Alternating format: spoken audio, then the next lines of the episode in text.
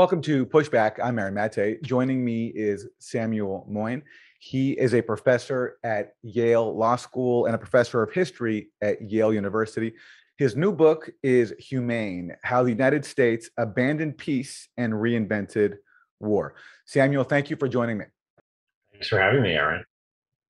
Your book has gotten some controversy. It's been attacked by both uh, people on the left and the right, which is always a good sign, I think.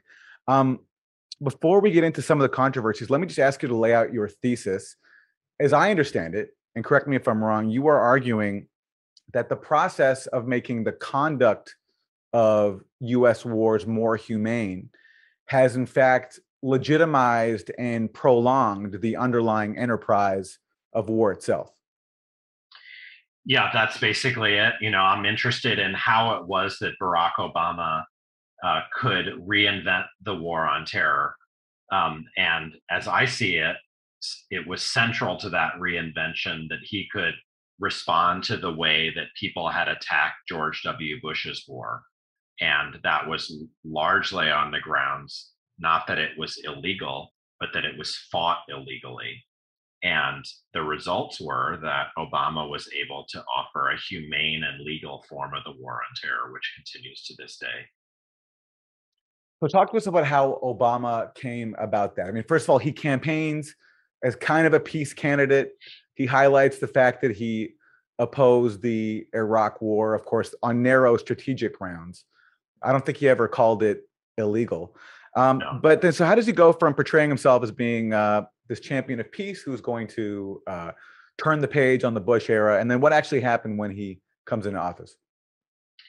Yeah, Obama was brilliant, at least as as a kind of electoral strategist, because he was the first in now a succession of three presidents who have won by selectively opposing American war. Two of them against Hillary Clinton. Um, so he Barack Obama ascended against Hillary Clinton in in part at least because she'd voted for the Iraq war. Donald Trump uh, falsely claimed first against fellow Republicans that he'd been against the Iraq war and beat them, and then beat Clinton.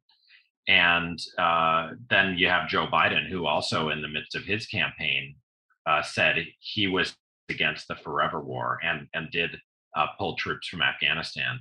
Obama, in his first days in office, had to figure out what to do with the war on terror. And it's quite important that a lot of people were generous to him. Journalists who had been, you know, merciless with Bush, uh, singling out uh, hit, hit the way that he and his lawyers allowed violations, not of international law, you know, prohibiting war, but international law prohibiting bad things in war like torture. And uh, Obama on his on his first day in office, uh, although the torture had long since stopped, at least in its you know kind of gross forms, ordered the shredding of the torture memos. He went to Oslo when he won the Nobel Peace Prize in his first year in office and promised to, if if it was necessary to fight, fight humanely and in accordance with the laws of war. Now we know that in the same period, his first year, he was pivoting away from even detaining anyone anymore, since that had caused all the legal problems that activists and journalists used to delegitimize the first form of the war on terror. But in pivoting away from detaining people, Obama didn't pivot away from war, he pivoted to killing people. And that was, of course, through the drone program and special forces. And um, instead of ever really focusing with Obama on the continuation endlessly of the war on terror, we we kind of continued within the humanity frame. At most, people indicted again fairly and nobly, um, you know, civilian casualties. Um, in, in, other words, mistakes in, or crimes in how war is fought. Um, actually it was Obama himself more than many of his critics who kind of called for an end to the war on terror. The trouble is that he he I think more than anyone kind of entrenched it permanently and that's the way it is now. And what did you learn through your research about the people around Obama who provided the legal justification for this, and maybe talk about a couple of key uh, legal briefs that you identified. The one that came in March 2009, I believe, Correct. and then the the presidential policy guidance a few years later. Sure. So I think to understand this moment, we have to go back just slightly to the Supreme Court's intervention in the war on terror, which of course bore on how detainees were treated, notably in cases like Hamdan v. Rumsfeld. Um, and in in the beginning of 2009, um, even though those decisions had had to do with Guantanamo and like what happens to people who are captured, um, Obama's lawyers said in, in first in this legal brief um, that basically we're in a global war and it's a war that we will fight um, in accordance with the law of armed conflict which meant that we had to place limits on how we treated detained uh, terrorists that or alleged terrorists that were captured.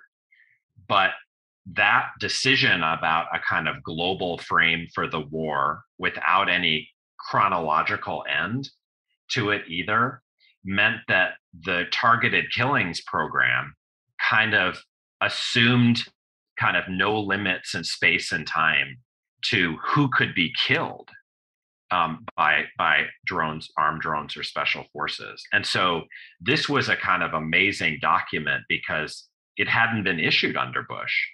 Um, and it was issued under Obama, and it kind of remains with us. Now, just before the election eh, uh, for his second term, Obama decides that the Republicans could win.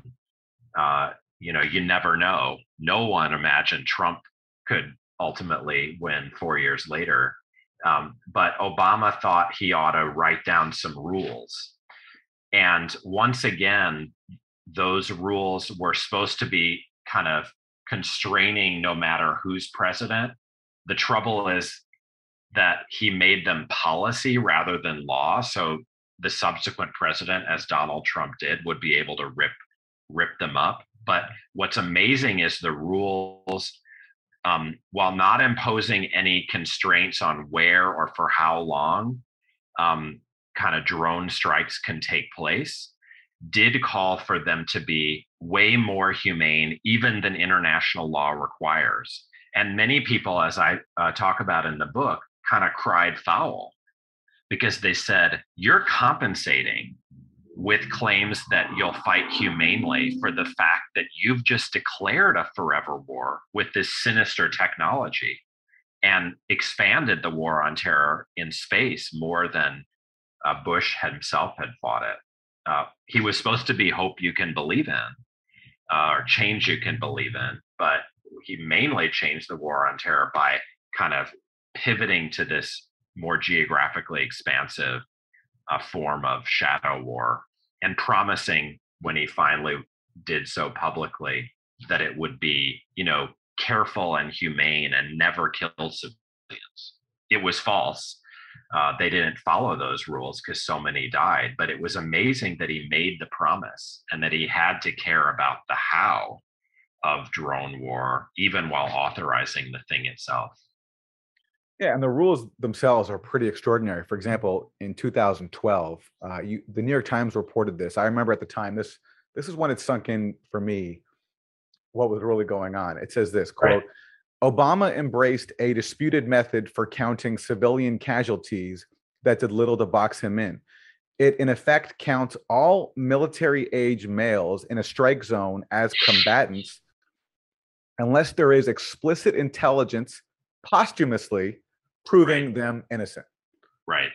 So those are signature strikes, so called. And again, that is totally noxious and it, it's really like reeks of the kind of thing that happened in Vietnam known as free fire zones, where you basically said, okay, everyone who's innocent leave because we're just going to kill anyone who remains uh, on the assumption that you're fair game. I mean, it's literally the same policy. Um, the, the, the interesting thing to me, though, is that um, in a way, he he was trying to get out of the the promise um, that he'd made to the world um, that went beyond what the the actual laws of war require. So in under that law, if you shoot at a, a target that is a fair target, you can kill civilians uh, if it's not disproportionate to your military advantage. But Obama, in this presidential policy guidance, said we won't kill any civilians ever. If there if there's a risk to one, we won't conduct the strike. But of course, uh, what that meant is that you redescribed a lot of civilians as combatants in order to get within the promise of humanity you'd made. So it's it's you're right that it's totally fascinating how um, they they made this promise and then kind of betrayed it. But what I want to focus on is it's the fact that they made it is really revealing when they didn't seem to care about like having to justify to Americans that they were in a forever war or using uh, an illegal tactic in the first place, which is like drones themselves, drones outside hot battlefields, which you know are are are, are and ought to be seen as extrajudicial killing. I've always uh, thought that when it comes to choosing between a Democratic and a Republican president, that you know, faced with the choice, that the odds of a Democrat committing, you know, inflicting less suffering and death on the world, um, that, that, that it's higher that a Democrat will will inflict less suffering and death, uh, just based on what the history of both parties. Not that I'm a fan of either mm-hmm. party, or, or especially sure. Democrats, but just that you know that just based on how history has gone. But I'm wondering, based on your re- research, where, where you fall on that question. Given well, given the extraordinary, on... given the skill that Obama deployed to basically continue sure. the war and continue carrying out the same atrocities. Well, I think it depends on the time scale. So, you know, remember the Democrats started World War II, started the Cold War, started the Vietnam War. After that, I'm with you um, because you know you you do choose a lesser evil. I vote for Democrats. Um, I voted for Obama two times, um, but it it, it, it, the question is, you know, do we have to just compare them to Republicans, or can we push them to be different, um, or can we change the Democratic Party? And here, you know, Obama came out in his National Defense University address in 2013, kind of rolling out the presidential policy guidance, and said, "Look." You want me because the only alternative is big intervention and war crime and I'm giving you endless war, but it will be humane. And that's the best of all possible worlds. But if we reject that, then we have to demand you know better democrats or some other party that will give us not more humane war but less war not the problem just, though is you know, obama's argument there is not it's it's not even true because he did give us libya which right. was a direct intervention well, conducted under under humane grounds and absolutely. he gave us Syria. He gave us Syria as well, which was absolutely even more sinister in that it was entirely covert. So you know, it, it's there. Th- this is where we have to like reckon with the paradoxes because no, no, no event tanked the anti-war movement in the United States more than Obama's victory itself, yeah. because people then gave him the benefit of the doubt for years and years. Um, now, would a Republican have done worse things? Well, I doubt a Republican would have done Libya because Democrats have had a a liking for humanitarian intervention. Um, and you know, Samantha Power is back in government, et cetera, in spite of her kind of confession that she may have messed up in Libya. Uh, she says that in her memoir. Um, but y- you're right that um, the Democrats are disappointing. I still think the Republicans, on balance, tend to be worse, but it's really crucial that you know the the Democrats and and Obama especially have benefited from kind of the the kind of friendliness of of kind of progressive critics who want to see what he does first. And it's amazing how true that was amidst um, activists and journalists uh, uh, who in 2009 basically trusted him. And I think we paid the price. I think. I mean, it's it's a counterfactual, but I think I'm confident that John McCain would have done Libya. Okay. I don't see John McCain resisting the temptation of uh, overthrowing a, a disobedient yeah, uh, global fair. South government. Fair. I think that's fair. I mean, he he just. I think it might have been more difficult since he didn't have um, Power, Susan Rice, et cetera. Kind of, he wouldn't have had them like explaining how, how to do it via the UN Security Council as a humanitarian intervention. And I'm not, but but you're right that you know on on geopolitical grounds he he didn't you know find wars he didn't like. So um, I'm with you, and and and so and and my main point would be we we should um, kind of make sure not to get burned again when we elect Democrats, which we've just done. You know, and that's why I'm I'm you know we should, can get into this why we should be very wary of of what Joe Biden's doing and promising. But of course, we we can also push the Democrats over time to be less interventionist. Let's talk about Biden. Uh, I'm curious your analysis of his, his coda in Afghanistan, where um, basically after this um, this you know complicated uh, and rushed withdrawal, uh, Biden, as his last act in Afghanistan, uh, carries out this drone strike that kills a, a, a family of Afghan civilians. The Right. uh, father was working with for a U.S. organization, and it's it's curious, you know. And I was thinking about the arguments of your book, is how much effort was put in the legal human rights community into drone strikes. Well, it still did not curb something as horrific as this final act of the Afghan war. I I agree with you. I mean, maybe you say it was a special circumstance given the the quite extraordinary level of attention that uh, Afghanistan was getting just for a couple of weeks in in the American press, um, and the need to make the exit, uh, you know, s- seem better run than um, it actually was. I mean, you know, th- the events of the other week, you know, raised this this really difficult strategic question because those who are critical of the U.S. government um, are right that dramatizing the carnage is is the best way to raise bigger questions about the practice and the kind of ongoing wars um, of which they're a part. But you know, I want to highlight this risk that you may kind of succeed in debugging endless war, getting the government to fight more humanely, take more precautions, kill fewer civilians, even as the war gets legitimized. Um, and we can get into this, but I kind of, you know, make some edgy arguments about how that paradoxically was the outcome of Bush era activism and journalism. But you know, in terms of Biden's justification for the pullout, which I, he stuck to, and it was really impressive, um, we we should just attend to the fact that this was the plan all along. You know, Antony Blinken, uh, Secretary of State, said on podcasts before Biden was even elected that the plan was to withdraw and and preserve counter-terrorist interdiction. And Biden himself said not to worry that though um, America was giving up counterinsurgency, it, it was going to double down on so-called over-the-horizon counterterror.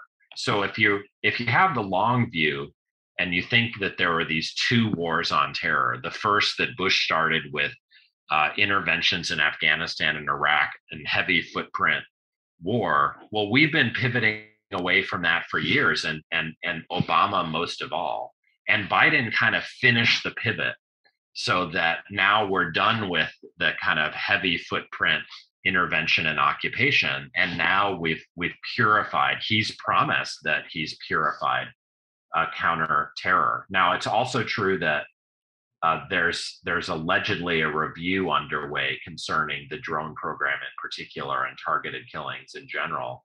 Uh, but we just don't know where that goes. All we know is that Biden promised not to give up counterterror, and maybe even there are new reasons for to kind of intensify it with the Taliban in charge of the whole country. You touched on this, but um, I want to ask you about it more. My personal discomfort with the preponderance of attention on the drone program. Mhm. Of course, I think it's a important thing to scrutinize and criticize, but I felt as if the the conversation around it was drowning out other methods of US warfare. I mean, first of all, dirty wars, and again, I go back to Right. Syria where you have one of the most expensive covert operations in the CIA's history. And you know, it's controversial on the left, people have different opinions, but in my view, basically it was illegally flooding a country with weapons uh, to the benefit of sectarian death squads and which you know i just i was recently in syria and i saw Mhm. just some of the impact of it and i came away very angry about it and you look at the discussion on the left in, in the human rights community for the last decade and you know operations like syria don't get any attention and to the extent they do get attention they actually, get support because you know for people think that it's actually a humanitarian endeavor to uh, Right. support a one side in the in this in this civil war um i'm curious your thoughts on that and also sanctions too i mean sanctions kill people en masse but yet again it's when, when in terms of the conversation about human rights and and and waging war humanely dirty wars and sanctions just don't get discussed I agree. Um, you know, uh, it's not what I've written about, but you know, if we if we kind of like just put up a tote board to try to figure out wh- what reforms would make most the most difference to global well-being in this domain, you know, you pr- you might even start with like the arms trade that's kind of supervised out of the Beltway, and that affects so many global con- conflicts even when America's not involved at all, aside from like having its companies, you know, send weapons to so many different forces. And then, of course, we get the proxy wars, and you've mentioned one, and we should add in, you know, Yemen. Um, and these are not humane. None of the above, which we've just been talking about, are humane. and Um, yemen by the way also greenlit by obama Correct, correct. And you know they felt bad about that, Ben Rhodes, et cetera. Um, but and they they were merciless towards Trump, and uh, understandably. But you know they haven't owned that we're we're, we're there because of their choice uh, to and they're still the con- and they're still continuing and they're still Correct. continuing it effectively Correct. despite claiming to Um, oppose it Correct. So so all of that is, I agree, way more important. Um, it's it's that you know there is a kind of a, a popular discourse around the, the war on terror when America's fighting it directly, and you know that's what I wrote about just because um, it it seems really important that we got caught up in this dynamic of trying to humanize that war um, and it it it it is it is a tragedy that it's ongoing. I still would decenter the drone program even within that because we we need to take account of the huge expansion under Obama and Trump alike of special forces deployment. Um, so those are also targeted killing operations under the same you know rules allegedly that demand humanity and you know it, it's it's it's it's equally offensive so i i i, don't want to you know um, kind of trivialize the the the remaining dirty wars to which americans are party in virtue of having a government that's like the biggest arms dealer through it, american companies and engaged in proxy wars but the war on terror matters too. And you know we're we're fighting a kind of multi-front struggle against all these different forms. I think you know for for someone who's trying kind of to say something original um you know i'm totally with those who are denouncing dirty wars. It's just you know we we've we face you know kind of limits and how, how much traction we can get against them. We should keep trying. I want to make sure people are aware that it could be disturbing to get humane war um, even if it's if, even if the or especially if the loss of life turns out to be less than in the dirty wars they're still you know grievous for a lot of people and they reflect kind of geopolitical realities we should confront Do you have any insight into the psychology of officials who take part in these policies who you know craft the legal memos to justify basically endless war and targeted killings. People like Ben Rhodes, who you know uh, sometimes says some sensible things, uh, talks about regret for, for example, greenlighting the Saudi mass murder campaign in Yemen, but then ultimately his former colleagues go back to the Biden administration and they continue the uh, support for the war uh, for the war in Yemen and many other uh, military campaigns around the world. Uh, you yourself served as an intern in the Clinton White House when the uh, campaign against uh, the, Kosovo bombings happened. having served in the White House, you know, being a, a professor in the Ivy League, do you have any insight into the psychology of what continues to, in these people's minds, justify the policies that they are carrying out, despite the horrific, murderous consequences? Well, so you know, the the most boring but important factor is just kind of careerism and self advancement, um, and that affects you know folks in both parties who choose to work in government, and you know someone's going to work in government. I think we need to get more specific about the the folks that I think we're talking about now because you know the question is how do you rationalize um, and that is a psychological question and i get into it in the book and I, I would i would think of two big factors one is older one is newer the old factor and and i was caught up in it as you mentioned is the the persistence of the idea that america is an indispensable um, nation whose military force will make the world a better place if deployed correctly. And that usually means by Democrats for the folks that we're interested in. And they are they really do want to reserve the possibility that there are going to be good wars again. And of course, that they'll present them in real time in that you know in that manner and so they, they i think they they thought in real time, at least some of them, that Libya would make the world better. Uh, what they were doing in Syria, um, even though they couldn't get a humanitarian intervention organized because China and Russia learned their lesson after Libya, that what they still did in Syria would would help. Um, and you know, m- more broadly, kind of post Cold War interventionism, you can't really understand except through the psychology of those who thought of force as progressive. And then I think you get the lawyers under Obama who think, well, at least we've softened the blow by demanding that America fight humanely. Um, and Obama kind of makes a deal, not just with Americans in general, but I think with his own followers and staff, who, as you say, um, justify a lot of new wars, um, but can can take solace in the promise that at least they'll be fought morally, and that's what my book's about. That latter that latter psychological piece, because I think it's quite powerful and it helps us understand staffers. But you know, the fact is, Obama made that promise to the American people. You know, he would come out and say, we tortured some folks. That was wrong. It's not who we are. That was his favorite phrase. Of course, that didn't mean accountability for torturers, but the suggestion was that, you know, humane war is who we are.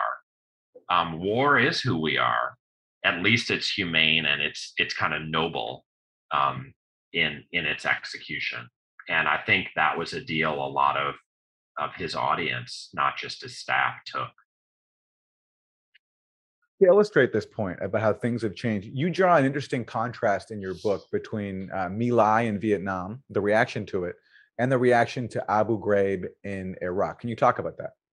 Sure. So, um, you know, Vietnam is, I think, a turning point for a lot of reasons. Um, first, you know, I I emphasize how people alive back in the 60s and 70s who remembered World War II and remembered the Nuremberg trials, which which put Nazis on trial for for making war, for a for aggression. Um, when they when they get angry about Vietnam, they say we need to say this war is immoral and illegal.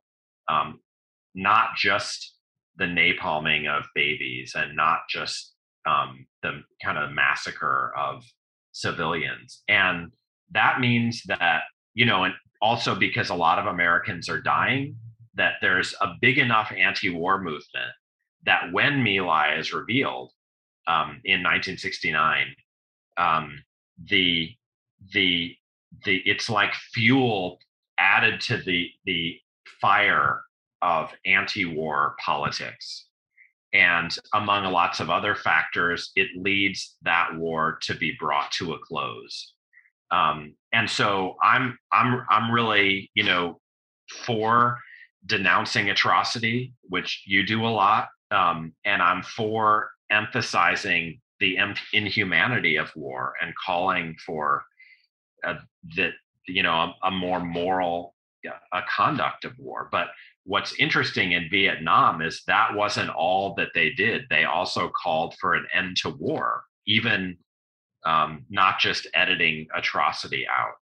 Um, whereas after 9-11 uh, in the absence of a strong enough anti-war constituency um, what happens is almost the reverse.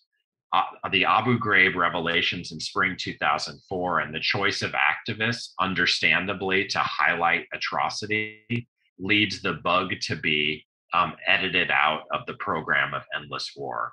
That's what Bush started in the latter part of his presidency, and Obama continued it in the way we've discussed. And so that was not people's intent, I think you know there was some people who just thought torture is wrong full stop we we criticize it. There are others who hope to delegitimize the iraq war or the war on terror by focusing on its conduct. But if that was their goal the consequence uh, was that obama saw that he could keep the war going by making it humane. And so the result was kind of the opposite of what happened in Vietnam. And I think it should sensitize us to the the extreme risks that we face when we understandably and rightly kind of make hay out of atrocity. Because you could get not what you wish for which is less war but something you didn't wish for more more humane war. That's what happened in our our experience. Okay so this brings me to one controversial aspect of your book, especially on the left, which is that right. you single out Michael Ratner, the um, the late human rights attorney, um, who was very well known for representing Guantanamo Bay prisoners um, over many years, for back when Haitian migrants were being locked up there, to then yep. the war on terror when the Bush administration was locking people up from around the world there, uh, to being Julian Assange's attorney and being involved in, you know, just every major human rights issue you can think of. So you you actually say that he is an example of this dynamic you're talking about, where people who rightly oppose the conduct of the war ended up inadvertently legitimizing it.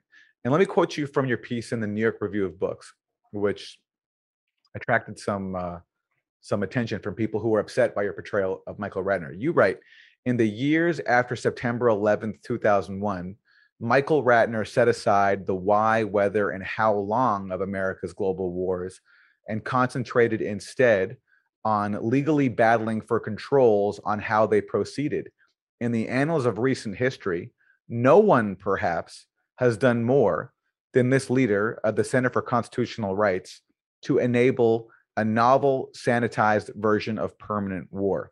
By legalizing the manner of the conflict, Ratner paradoxically laundered the inhumanity from what began as a brutal enterprise by helping to recodify a war that thus became endless, legal, and humane. So that's from your piece in the New York Review of Books. I, I just I take issue with, with, a few things there. First of all, is it fair to say that Michael Ratner that that no one perhaps has done more than him to sanitize war? When, as your book rightly points out, I mean, it's Obama and his team of lawyers who are really doing the work behind the scenes and you know from their perch of at the highest seat, seat of power to sanitize war that's totally fair you know i mean w- so you know ratner and others um, I think, created conditions and Obama took advantage of them. And in again, as you say in the Obama chapter, I'm quite clear that he's he's the one who's ultimately, you know, making the decisions. I should say, you know, um, I I you know was was badly understood and it by enough people that it's my fault uh, around Michael Ratner. You know what what I wanted to dramatize was that even someone with the sterling anti-war credentials that he could boast, which went way back in his career and to the end of his life under the Obama administration, could be put in a situation where he took action that created these conditions that Obama then like was able to to to to act to um, perpetuate the war. Now, you know, we could quibble about like, well, are, are what do we mean by most important? Because you know, Ratner deserves credit for when no one thought you could win a case to protect those at Gitmo for trying anyway. Even as he dropped some litigation he'd always engaged in around starting American starting war. And so I think he deserves credit as like the single most important legal advocate kind of facing down government after 9 11. And that puts him like at the top of my list of heroes after 9 11. But even with that status, we can't deny that, you know, when you make choices in the world, you you open up risks. Um, now, it's absolutely true that the the realizing the the risks is on Obama, and that's you know that clarification is absolutely essential. Um, what it does mean is that we we recognize Ratner's life as a tragedy um, because he helped create the conditions in which his anti-war credo ended up being betrayed. Um, and he was part of that because he acted. And when we act, you know, everyone's acting all the time. We we set up new conditions and we create new realities. And you know, my take is we we should really ponder like the paradoxes of what happens when we make choices because we're in a situation now where we can demand that Biden end the war on terror. And this matters because, unlike Ratner, most human rights activists in the war on terror never opposed it. In fact, on principle, many human rights organizations in the mainstream, like Human Rights Watch, have said, with the exception of humanitarian intervention, that they never takes a stand on the legality of going to war. They only I got that. monitor I got that. his conduct. I got that. So then why make why make Michael Ratner the face of a position that he doesn't actually hold? Because rhetorically, he was always Good. against the war that he, the wars that he was trying to at least force into being conducted more humanely. That's fair. So so the article is part of a chapter in the book. Um, and what I try to do is show how both those on the left and the right who who really you know didn't want to see the war on terror become endless um, and kind of ha- have credibility in opposing war itself, nonetheless play a role in making it endless. Um, you know, the folks in Human Rights Watch, they don't have anti-war credibility. Um, they all they did was sign up to kind of make war war crime free, and so it was really, let's say, a narrative choice um, but you're right that if if if we really want to get kind of critical of some people, it's not Michael Ratner. And again, I didn't intend to be critical of him. I intended to say, look at this paradox that even when you do commit to an anti-war politics, you may be driven into a situation where you betray some of your ideals because you have no other choice. And of course, in the end, Obama gets the blame, as you say. Right. And in the in the case of Ratner, I mean, do you fault him for making should he not have chosen to oppose military commissions at Guantanamo and and win habeas corpus for for the prisoners there? No, I mean, I think he made the right choices in his moment. The question is about later, because as we've discussed, in 2008 9, essentially the pressure was taken off, and a lot of people run victory laps. Um, you know, just because Obama is elected and don't demand policy change um, more than when it comes to kind of egregious conduct of war. And you know, as I pointed out in my reply in, uh, in a, on a blog called Just Security to some of the critics of my portrayal of of Ratner, you know, his own associates did things like as early as a few days after Obama was elected, kind of um, call for preventive detention at Guantanamo um, or elsewhere, you know, and say we have to accept some amount of it. Or they actually worked for the president to authorize drone strikes. And, you know, he never criticized those people publicly. But, you know, he had built this coalition to oppose the war by opposing the way it was fought. But then he saw it melt away. Um, and so this is, I think, a tragedy because Obama took advantage of the way that the war had been delegitimated before his presidency in order to re-legitimate it in a new form.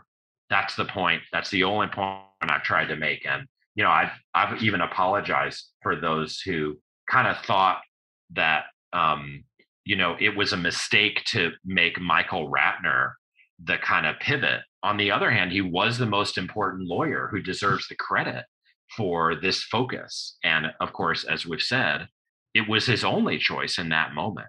I think our question has to be if that's a necessary choice at one point, how do you control the risks later? How do you make sure your coalition stays together so that the warmongering part of it doesn't, you know, join the presidency uh, in order to reinvent the war? Well, no one solved that problem, Michael Ratner least of all. Well, and, and, it's amazing to look at the to how wars are discussed. You know, going back from Vietnam to today, where you know the conduct of the war is allowed to be discussed, and the uh, the pragmatism of the war, whether it serves our self, um, uh, our self-described interests, whatever that means, but never the the legitimacy of the underlying premise. That from Vietnam to today, that but that discussion in the mainstream is not being allowed.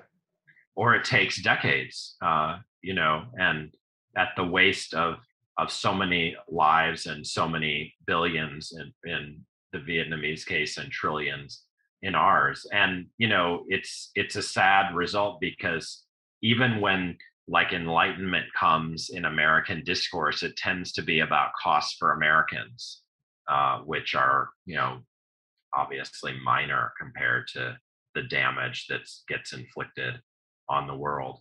Um, you know, part of the reason I think we're both concerned about this is that, you know, precedents are being set for future hegemons because America is not going to be, you know, in the driver's seat of world history forever.